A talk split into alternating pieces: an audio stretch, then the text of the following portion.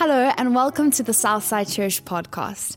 For more information about Southside Church, located in Cape Town, South Africa, visit southsidechurch.co.za. We hope that you enjoy the message. Knowing that we're a people of faith, Southside has chosen that we will see opportunities where others will often only see an obstacle. And in a season that the world is facing, where many are just seeing the obstacle of the sickness, we've seen the opportunity for us to focus more on intentional prayer, periods of solitude, time with family, sitting around the table and eating food together. We're so strong on prayer being our first resort, our, our, first response and not our last resort that we have put together a team that are praying 24/7 specifically for you, your family, our nation and our world right now. During this time, we're also aware that at this point we don't have a cure for the illness many are facing.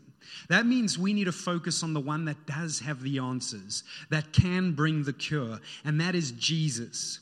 God's response in the Old Testament to a guy called Moses that was leading God's people into freedom uh, at a period where they felt like they didn't have options and the enemy was about to take them out, responds to Moses in his fear from Exodus chapter 14, verse 14. And we see that God's response to him is, The Lord will fight for you you need only to be still. It's a time right now in which we need to still ourselves, understanding God is sovereign when these circumstances don't make sense, and begin rediscovering the whisper of His voice that is very often drowned out by the busyness of our daily lives. As part of equipping you to do this, we would encourage you to start a five day devotional that we will all start tomorrow morning, Monday, together from the YouVersion Bible app that you can download on your phone. In fact, we're going to send you a link later today, which you can click on on uh, Facebook, on Instagram, and it will take you to the devotional, which you can then use over the next five days. The devotional is called the ruthless elimination of hurry. We have the opportunity to pray. We have the opportunity to embrace a level of solitude and silence and stillness before God as part of the journey and season we're in. And then we spoke about a focus on family and sitting around the table eating food together. This season may be one of the greatest opportunities to intentionally reconnect as a family with Jesus at the center. And so we encourage you as a family to watch the Sunday services, which will continue over the next few weeks or for however long this situation faces us within the church and the world around us. And that you begin by maybe uh, listening to the service and then on Sundays having a meal around the table afterwards for lunch and starting by saying grace and holding hands and then asking everyone around the table to pray back to God one thing that they felt God spoke to them out of the message they heard on our online church service just a while before. We also are going to do things to help you interact with us um, throughout the services. Um, and so there will be a Sunday where we actually break bread together. And we, on our social media platforms, will communicate that with you beforehand so you can prepare the, the grape juice and the bread and break bread with us together as I lead it from our online services. And you can involve the kids and the whole family in that. It's also very important that you follow us on social media because we will also be looking at ways that we can equip you to engage with your kids around Jesus. We're going to be sending out links to kids' Christian videos. And with that, we're going to be giving you downloadable material that you can use in doing activities and exercises while you're in the house and in the home together during this season. This also might be an opportunity for you to begin inviting friends to watch our services on digital platforms, especially those which are afraid of walking in the, the doors of an actual church. And so we would encourage you, please ensure that you follow our link, that you subscribe to, to our YouTube channel, that you like it, and that you can find the opportunity to share it with someone else that could benefit from the experience. And so we are now in the first week of our new series, Redefining Freedom, Living from the Inside Out. And as we prepare to set the scene for this journey we are starting today, I want us to do that by praying. And I want you as a family, where you are in your lounge or wherever you are, to stand up with me and be intentional in interacting with me. And I'm going to invite my family onto the stage. If you guys can come and join us, and they're going to pray for you, and uh, we're going to pray together. And so I'm going to ask um, Joel, our oldest son, to pray first. So, kids, if you're watching this, Joel is going to be praying first. And you can close your eyes and mom and dad hold hands like we are. And then Janine will pray for us before we start the series. Let's pray. God, please comfort us and protect us as we go through this time. I think that the fact that we can't all come together doesn't mean that we can't share the love of God and the word anywhere because you are everywhere.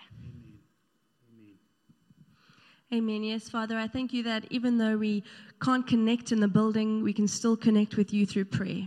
And Father God, we can hold each other up through prayer. And in this time, Father God, I pray that we could press into you, Father God, that we would press into what you have to say to us, Father. So I pray that you would open up our hearts and would you open up our spiritual ears to hear what you want to say to us in this time. In Jesus' name, amen. Amen. Amen. And so we're going to begin.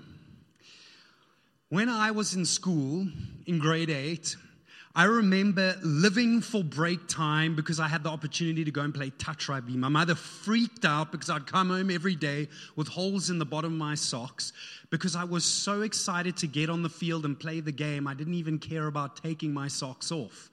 For those in school during this period that didn't want to walk back into class hot and sweaty, they would go and sit in this big quad under the shade of a very large tree. In fact, this tree was so big that I could see its branches stretching high into the sky from the second floor of the school building.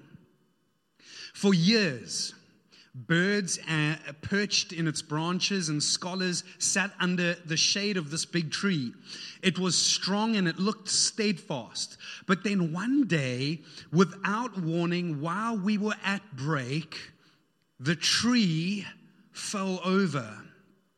It collapsed with devastating effects. One of the scholars actually had to be airlifted to hospital because of their injuries. No one expected the tree to fall because externally it looked strong and healthy. But at closer inspection, its internal condition was sick. The external state of the tree could not sustain it while the internal condition was unhealthy. And that internal issue ended up taking the life of the tree and hurting others in the process. Here's the thought gaining the outside world doesn't help you if your inside world collapses. In Mark chapter 8, verse 36, Jesus says, What good is it for someone to gain the whole world yet forfeit their soul? Now, we need to understand this statement as both speaking of a destination, but also as a diagnostic expression. In fact, John Ortberg, in his book Soul Keeping, explains and says, To lose my soul means I am no longer having a healthy center that organizes and guides my life. So, Today, as we begin our new series, Redefining Freedom, I want us to firstly acknowledge our soul and then to take ownership of our stories as we begin to journey into the future. I want us to do this by first asking ourselves what is the soul? Like the tree that I described at my school, we all have an outer life and an inner life. The outer life is the visible me, my accomplishments, work, and reputation. Like the tree that externally had the reputation for being strong and providing good shade. And then there's my inner life. That's the part of me that's mostly invisible, like the rot that no one could see in the tree. And this inner part of me is the place where my thoughts, my hopes, and my hurts live. Now, although you are very much a self, you are also a soul. You are not just what's on the outside, but what's on the inside. You might be self made in your strength, but your soul reminds you that you were created by God, for God, in His sovereignty beyond yourself. My deepest, most true self is my inner soul, created by God. Not my man made visible image defined by my accomplishments, work, and reputation. Dallas Willard described it this way He said, You are an unceasing spiritual being with an eternal destiny in God's great universe. We could think of ourselves in four parts the will, the mind, the body, and the soul. The will is our capacity to choose. That's the part of us that can make choices. And this is what makes you a person and not a thing. The fact that you can choose your will.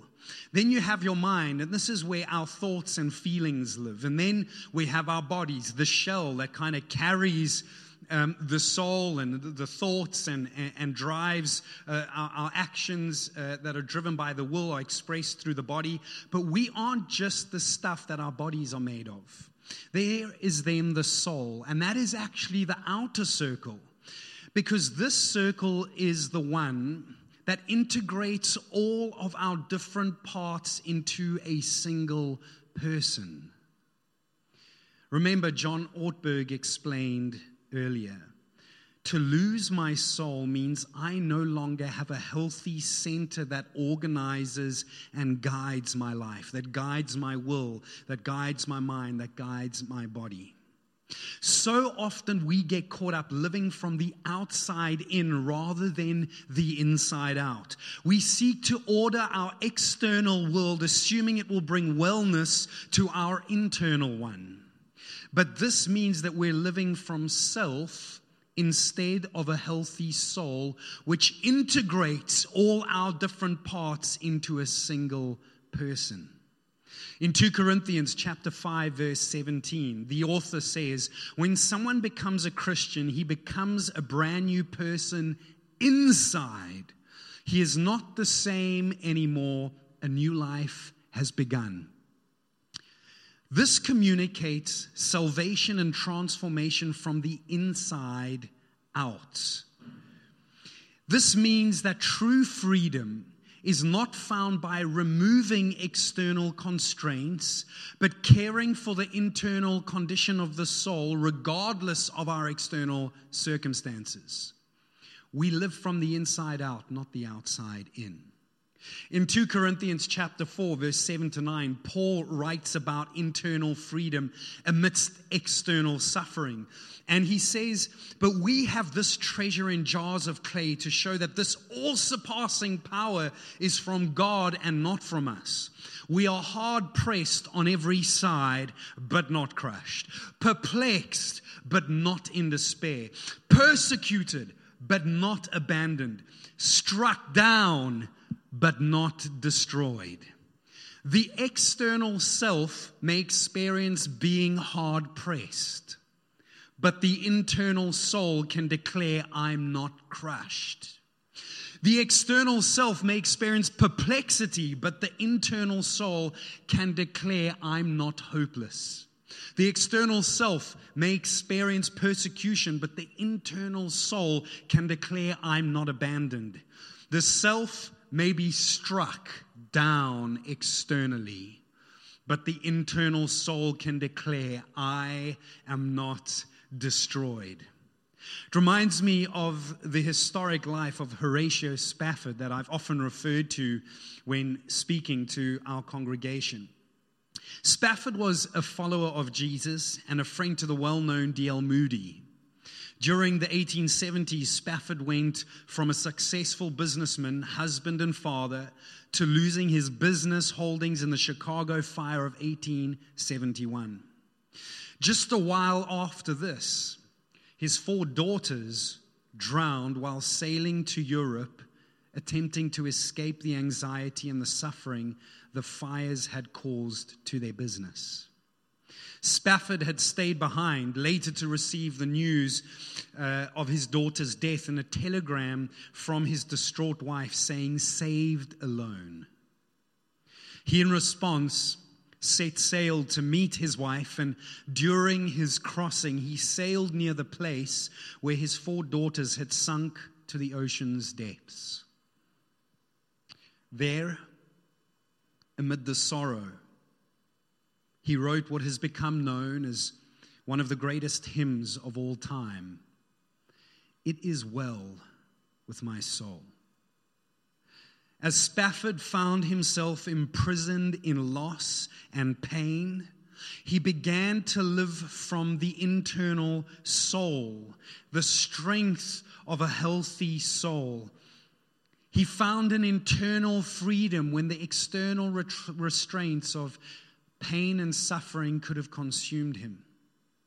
And we see this described in his words as he wrote the hymn. When peace like a river attendeth my way, when sorrow like sea billows roll, whatever my lot, thou hast taught me to say, It is well, it is well with my soul. Though Satan should buffer, though trials should come, let this blessed assurance control that Christ hath regarded my helpless estate and hath shed his blood for my soul. When my world falls apart externally, I can be well within my soul by God's grace internally.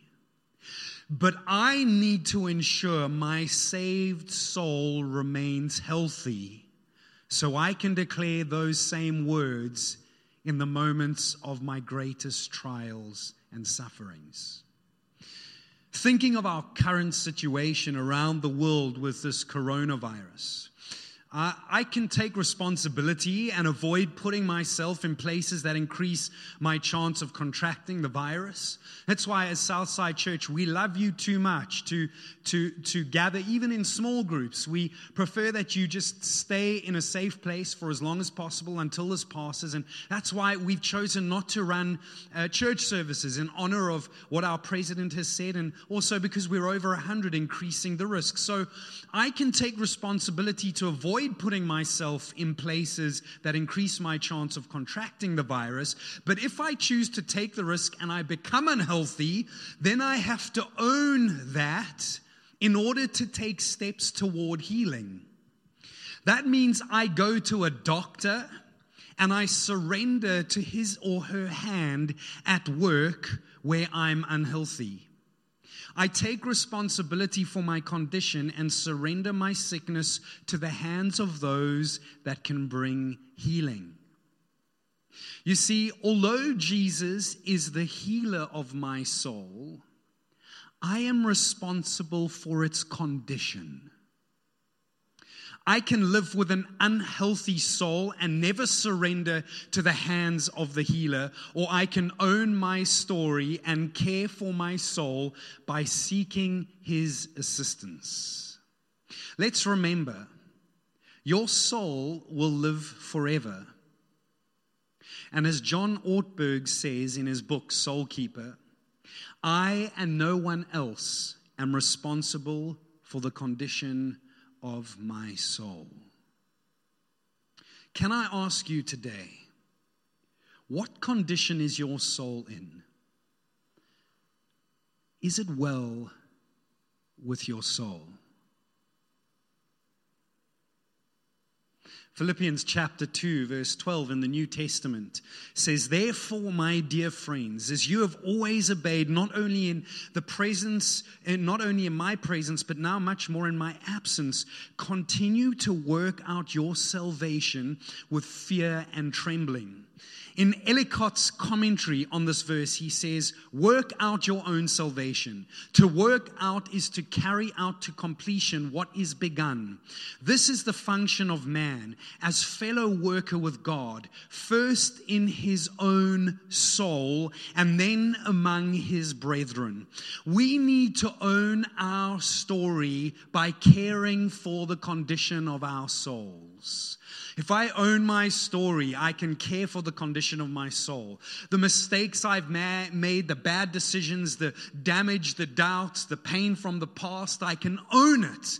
And I need to own it because only when I own my story can I take care of the condition of my soul. As we start this journey, I want us to become aware of that. Firstly, you are more than a self, you're a soul. And you need to take ownership of your story by caring for the condition of your soul. Because your life can either be a story of hard pressure on every side that shattered you, or one in which you were not crushed. It can either be a story of perplexity that poisoned your hope or one where you did not despair. It can either be a story of the persecution that pushed you over the edge or one in which you were not abandoned. Or it can be a story in which you were struck down to death or a testimony that you were not destroyed. Just like Jesus, crucified, defeating death, being risen from the grave, so you and I could live in the fullness of eternal life.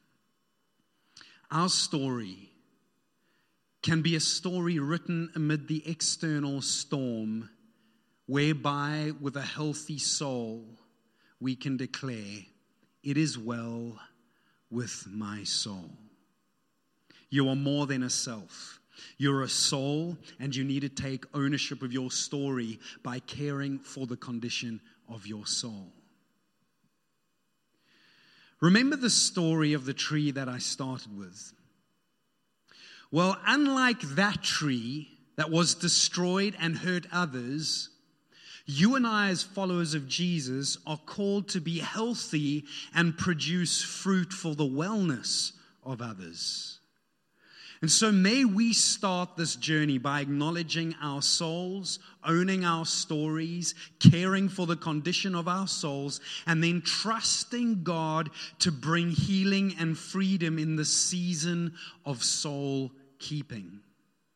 In Jeremiah chapter 17, verse 7 to 9, we are described as trees. The author writes, but blessed is the one who trusts in the Lord, whose confidence is in him. They will be like a tree planted by the water that sends out its roots by the stream. It does not fear when heat comes. Its leaves are always green. It has no worries in a year of drought, in a year of coronavirus. And it never fails to bear fruit, even when the world is overwhelmed by fear.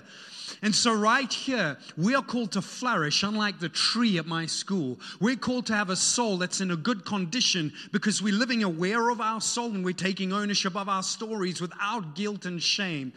And then we bear fruit in seasons where others are filled with fear. And then the author goes on to just describe something after that where he says, The heart is deceitful above all things and beyond cure. Who can understand it? Begins by saying those that trust in the Lord are blessed like trees that are healthy from the inside out. Then it reminds us that at the end of it, even on the inside, as we go on the journey of, of, of looking after the condition of our souls, we can expect to experience some sinful struggles that have to do with the deceitfulness of our, deceitfulness of our human hearts. The key is not to be perfect. But the key is to put your trust in God and be willing to go on the journey of acknowledging your soul, being willing to own your story in order to take care of its condition. I want us to pray. And I pray right now that you would have the courage to understand that you are not just a self, but a soul, and then begin to take ownership of your story so that you can embrace the journey of taking care of your soul as its soul keeper. For the power of our freedom is not in the removal of external restraints, but it's in a soul that's been saved and is strong in Christ Jesus, regardless of our external circumstances. Let's pray. And I'm going to ask you to stand with me where you are, close your eyes, take a deep breath in, breathe out. And as you breathe in, acknowledge that your soul is alive. Father, we come before you. And as we start this journey today, we desire to be like the tree described in Jeremiah chapter 17. Father, we acknowledge that very often we live with a focus on ourself and we lose sight of being the keepers of the condition of our souls. But today, Father, we thank you that you've saved our souls, that you're the healer of our souls, and that we, by your power and, and by our faith, can courageously step into the arena of caring for the inner part of who we are without shame, never having to hide the very things that you so often want to heal. So today we commit to that. We acknowledge that we are a soul. We choose to own our stories as you lead us to a place where we can live in the confidence of declaring, It is well with my soul.